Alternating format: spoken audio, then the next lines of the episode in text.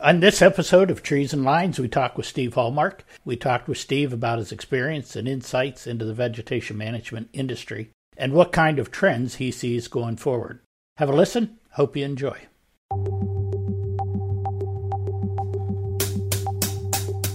Super excited. I'm with two of my favorite people um, in the in the industry. Uh, we welcome Steve Hallmark today. Uh, Steve, welcome. Thank you. Uh, Steve, of course, is a is a long time legend of the industry um, and has very uniquely spent uh, an incredible amount of time on the utility side and in the private sector, which which is pretty unique. And we're gonna we're gonna dive into a lot of different aspects of Steve's career and and pick his brain on a bunch of different stuff today. So, uh, Steve, man, really really excited to to have you here today. Um, maybe Steve, you could just kind of for our audience. Um, give a little background on you know how your career started. Um, I know you're a Texas kid, um, and that's where it, it, all kicked off. But you know, kind of take us through the quick journey from Puget, SMUD, Phil Singer, all that stuff. Graduated from Stephen F. Austin State University back in 1981. So it's been 40, well, almost 40, well, 41 and a half years now. So I uh, didn't, unfortunately, during COVID, we didn't get to have a class reunion with our 40th uh, anniversary of graduation. But all my buddies and, and, and cohorts still plan on doing that. But yeah, um, uh, I uh, spent my fi- uh, first five years uh, working for what was then Gulf States Utilities, which is now part of the Entergy organization. Um, from there, uh, I left after for a short time, I call it my sabbatical to the private sector, working for one of the large um, uh, line clearance contractors. But decided I really wanted, you know, my heart was working for the utilities and in, in this industry. So um, I interviewed and was hired by John Goodfellow up at Puget Sound Energy.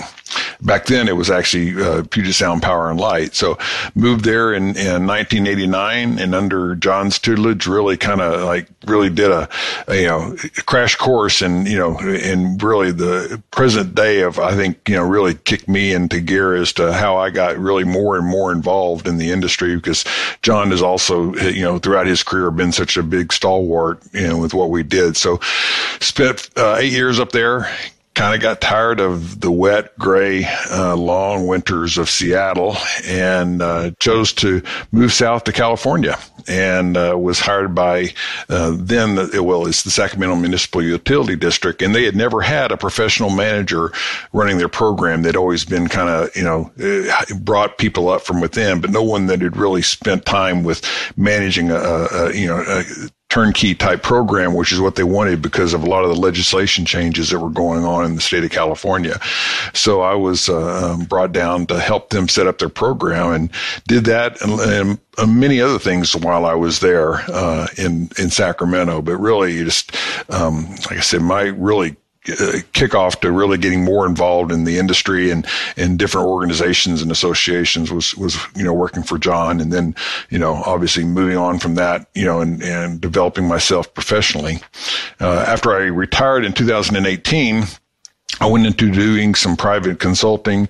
Was actually hired by a firm to um, working for the California State Governor's Office, overseeing PG&E's wildfire mitigation plan implementation, um, and that was very rewarding because I already knew a lot of the people that I was working with at PG&E, but really got to see the inside of how an investor-owned utility. Because SMUD being a municipal, um, we have we operate under different requirements, so we got to spend a lot of I got to spend a lot of time understanding how on the IOU side what their challenges are with dealing with the wildfire threats there in California and all the requirements they have to do now. So, and then uh, someone kept knocking at my door, and uh, and in July we uh, I, I, came over and and joined Phil and, and Tej at Iapetus. Yeah, yeah, I was definitely knocking at your door. That's for sure.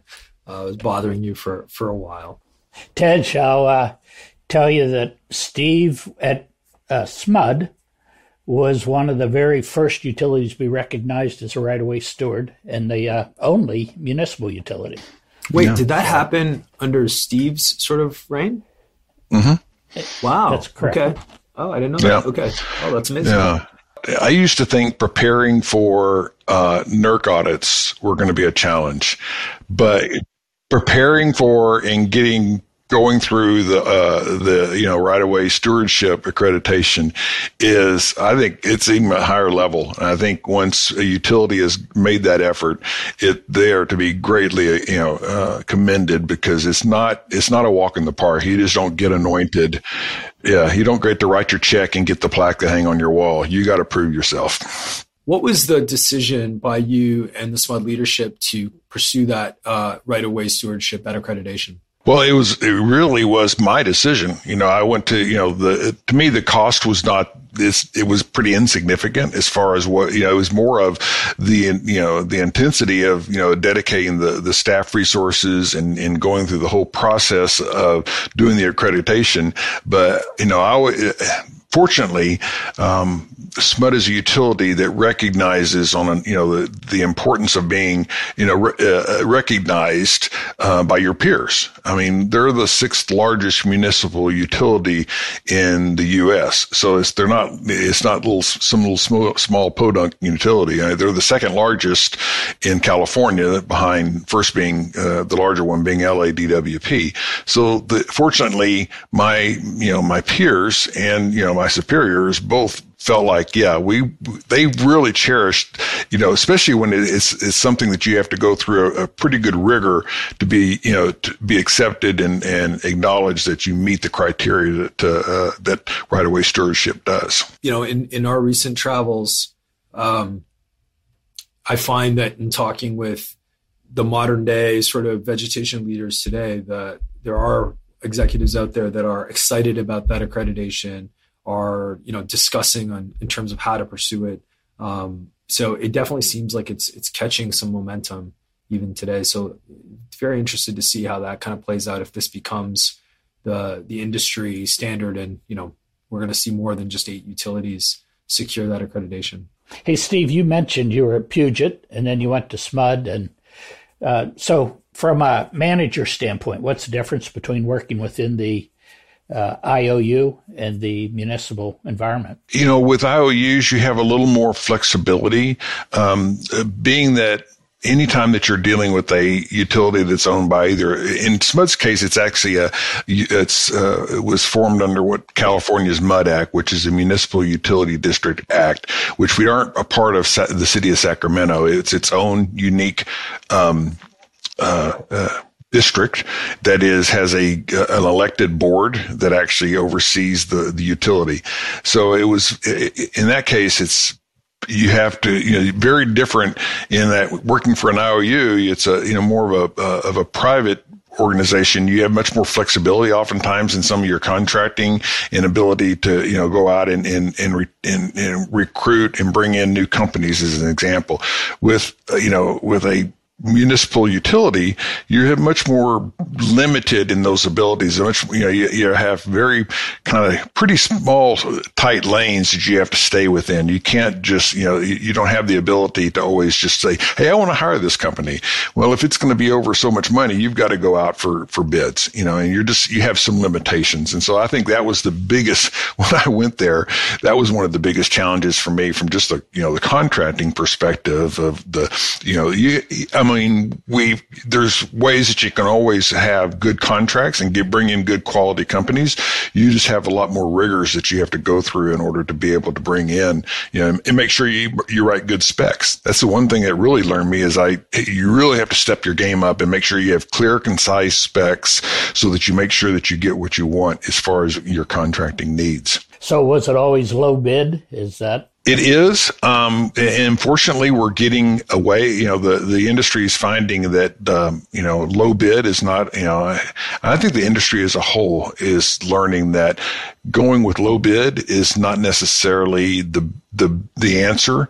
Uh, it's not just about saving money because with low bid, sometimes the quality of the work can be extremely, um, substandard. And unless you have good controls in place to make sure that those types of companies don't come on, you know, on your property and start working. I'm, you know, it, low bid is not always the answer. And, and unfortunately, you put in good, you know, you, you prerequisites as far as what you have to qualify to be able to bid, and then performance standards that you have to meet in order to stay on the property. And I think that's it's critical in what in the big shift that I saw in say the last ten to fifteen years over the course of my career. Yeah, you still see uh, people struggling with the idea of getting sourcing on board with that concept. Yeah, they yeah. still like low bid. Oh yeah, they do. Um, but we've been uh, able to, I think, more and more utilities are. Uh, I'm finding too that they're learning that that you know, low bid isn't necessarily the right answer. You've got to put in some uh, some quality control, and sometimes you're going to pay a premium but the end product is going to be superior to what you can accomplish by going with, you know, just the guy that can do the work for the cheapest, especially when you on the safety side of it, because oftentimes, you know, with the low bid, unfortunately, what we've seen or I saw over the course of my career was that safety was one of the things that probably suffered when you dealt with you know contractors that were trying to cut corners to make their um, uh, you know, to make money or even break even on the projects. Well, it's good to see that more and more utilities are refusing to give on the safety side. Yeah. Yes. Well, and that, and that's a huge piece for me. What I saw at the beginning of my career, it was like there was no, uh, there was really no focus on the safety by the contractors. It was like, you know, make sure you got the bodies to staff the the crews. We didn't care if they got hurt or not. And I, I'm, I say that honestly, I, and I think a lot of my contemporaries could probably see, say the same thing that they saw back in the early part of their careers in the, you know, like I said, early 80s on my part. But over the course of my career, I saw a steady increase in how well and in the, one of the big places I first saw it was with, you know, working at Puget and the emphasis that we placed on how safely the contractors and, you know, we would shut contractors down if they weren't safe. You know, we would just fat say, you have no place on this property if you can't perform in the safety arena.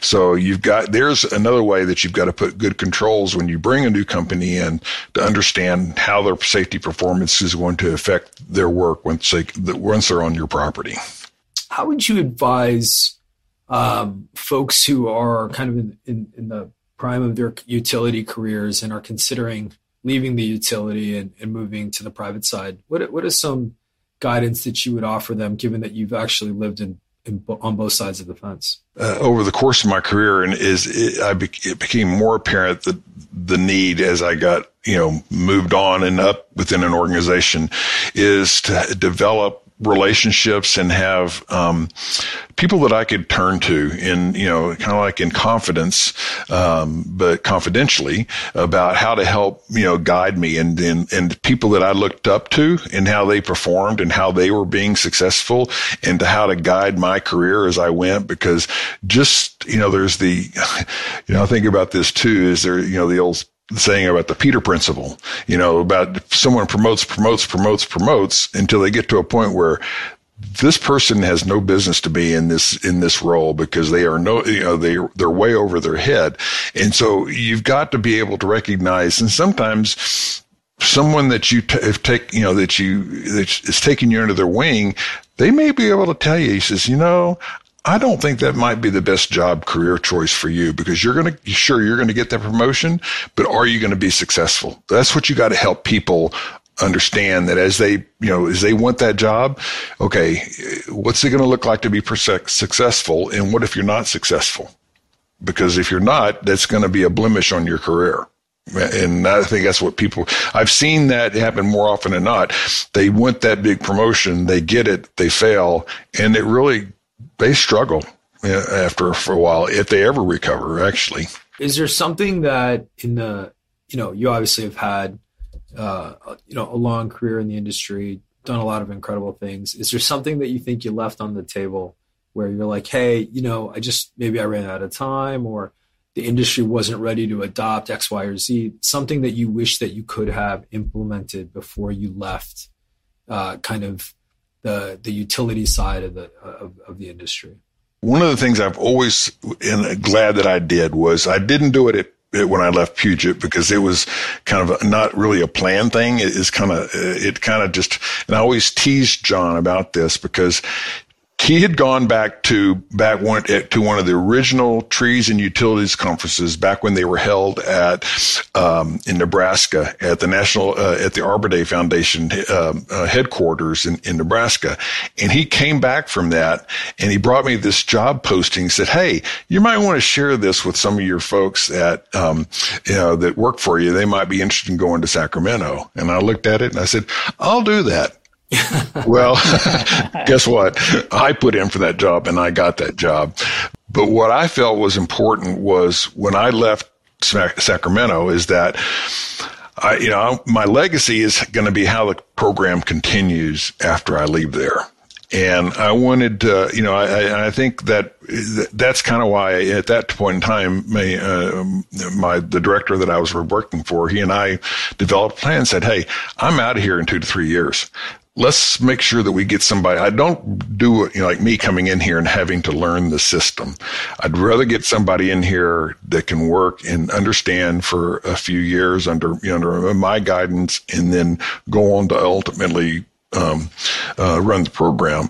And that's how we uh, ended up hiring, while I was still there, we hired Eric Brown to come in. And he ultimately, after I left, uh, he ultimately is now the manager of the program there. So uh, I guess that was, I think to me is critical is sometimes when individual uh, when comp- at that level when corporations don't have kind of like a, a plan in place like for when they have yep. a succession plan exactly of okay you know just like and it can't be just the person that's always that's been there the longest. I've seen that. You know, it's okay. Well, you know, they're next in line. Well, that's not shouldn't be the case. You know, yeah, you may hurt some feelings, but you need to turn. You know, the the handing off of the gavel needs to be to the right person that can continue to build the program. You know, because you know you don't want it to go backwards. And I and sometimes I think programs do go backwards if they don't have the right succession plan in place. Uh, it's interesting. You have. Uh I think I met you in '89, probably when you first got to Puget, and uh, known you a long time. Yeah, uh, Phil worked su- for me back then. yep, unbelievable. To be successful, uh, you had to manage staffs at both Puget yep. and. Um, but I'm guessing success doesn't come from managing your staff as much as managing your manager. Yeah. Is that true? Oh, absolutely. But I learned this early on. It, well, I had to do two things because I, I was hired in as, as just a regular division forester by John. And then after I'd been there not quite a, a year, John was promoted into a different position and um, I was named his replacement. So, you know, I, I came in and, and, you know, I, other people that had been there much longer than I, you know, weren't selected. And, whereas I was selected to replace John in his role. I, fortunately, he still was at the utility. So I had him to, to lean on. But that was the first, uh, my first big promotion where I had to learn, okay, I've got to let go of the reins on that side of the business and let people do their job and help them be successful. And that's, and I struggled with that for about the first six months that. I always wanted to go back and, and kind of mess with in the guy's business that replaced me out in the field. And finally he got, you know, he had told me one time, you know, got up, he said, Hey, you just need to go do your job and let me do my job. And then if I'm not doing my job, we'll have a discussion, but for just let hands off. I said, Oh, I understand that now. So I think that's the first step. You've got to learn how to, you know, step back and be more strategic in your thinking and how you manage and not be so operationally uh, inclined. But then the big thing for me and you know, most all of my staff, you know, especially there were from a vegetation forester or, you know, biologist, that type of a background. We foresters and tend to think different than engineers and accountants. And let's face it, utilities are run by by engineers and accountants. And they understand numbers and they're they're very you know they we foresters tend to be a little more abstract in their thinking and they have to think more you know you know have critical thinking to be able to manage and and sell themselves and their their ideas up to the people that they're working for and understand how to deal with those uh, you know the accountants and the engineers of the, uh, the corporations and I think the ones that do are the ones that are successful you know there's lots of technology now there's you know programs have evolved um, you know there's people using new innovative approaches to how they think about vegetation management. There's more dollars. The utility is, uh, you know, earmarking for this type of work. You know, where do you think we are in the life cycle of this industry? Are we in a good place? Um, are we regressing? Like, where are we? I kind of get the feel in talking with my contemporaries back out in the industry, you know, from uh, that there's just so much technology is being thrown at them as we're the next best thing to help you solve all your problems. And I think they're just overwhelmed at times because there's so much stuff out there and they don't honestly know what to believe. Um, and I think they're, you know, they're sometimes sold bills of goods which don't deliver and they become very frustrated with that. And I think also sometimes, you know, once you say, okay, I want this solution, the time that it takes to actually implement that solution. It's not doesn't happen overnight. I've heard a similar sort of narrative, and maybe that's just the iterative process. Like it's exciting. People took a first bite. There was some things that were real. There were some things that were not real, and the industry is kind of going through its second, third iteration of like figuring out, you know, what's going to be important and what isn't. No, I, I see that as well. Um, very good. Okay. Um, well, Steve, before we we kind of get out of here, um, you know, I gotta I gotta ask you some questions about you know uh, something I learned about you on a personal level, which I think is fascinating, is your you you and your wife's passion for kind of riding horses, like doing kind of the the long rides, that kind of thing. So, tell us a how in the world did you get into that, and b where did you get into it? Well, my wife was already into horses when we got married, and um, she had um, we had moved to Washington. Uh, we we moved to Washington a year after we got married, and she brought her. Uh, well, she had a she had a thoroughbred that she had bred, um, uh, and then so it was brought up later by our friends that had bred her for her, and we and my wife had gotten introduced to the. she liked to fox hunt, and there is actually one of it's the oldest fox hunting club, um, which is a sport involving horses chasing fox with uh, uh, with foxhounds through the woods. Well, uh, the oldest uh, uh, recognized fox hunt in the uh, west of the Mississippi is located just outside of Tacoma, Washington. So she had gone and she had gone to see this um, uh, fox hunt, got introduced to some people that did endurance.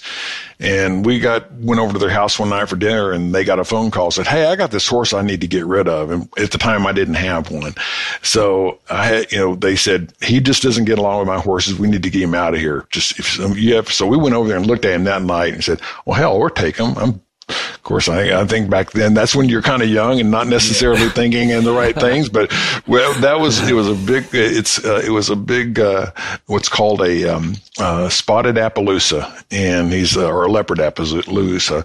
Um, he's white with liver killer spots all over him. And he and I started endurance riding. And then when we moved to California, um, that's the mecca for endurance riding in the U.S. That's really where the sport started. And uh, I got involved in it doing, um, and, you know, much more uh, endurance riding down there where you'd done some in Washington, but then got involved in doing the, it's a famous race that starts um, up by Lake Tahoe and ends in Auburn, California, and it's 100 miles over um, that you have to complete. It, basically, you start you know over the Sierras, uh, and you have 24 hours to complete it. So I've got uh, uh, I've got two completions on that. So incredible. I think the body's a little too old now to keep doing that stuff. So mo- it's much more shorter rides now. We don't do the hundred milers anymore. I'm not sure about looking for a cantankerous horses. The quality you look for in the first one. No, yeah. well, I tell you what, those ones teach you a lot, though. I, I said, okay, if I can get through this guy, I can get through just about anything. Well, Steve, it was it was a great conversation, great catching up with you. Um, I'm glad you, you know we were able to you were able to share some insights with us uh, from from your long, very successful career in in the space. So, uh, thanks for being with us today, my friend, and we'll see you soon. Thank you. I've enjoyed it. And, you know, obviously, you know, it's been a real pleasure getting to reconnect. And now, you know, Phil and I were often on, on the other, you know, opposite sides of the table for years, you know, either, you know, as a working for me or as, uh, you know, as a UA executive director, but now getting to work with Phil and we, um, you know, it's, it's as well as with you, Tej. It's been, oh, yeah, no, know, it's been, it's been a pure, pure joy. Yeah, it's been a pure joy. And, and there's nothing better for me than, sharing a beer with you guys and letting just listening to to the stories. You're talking about 81. I was like four, so I'm like, what? yeah. So.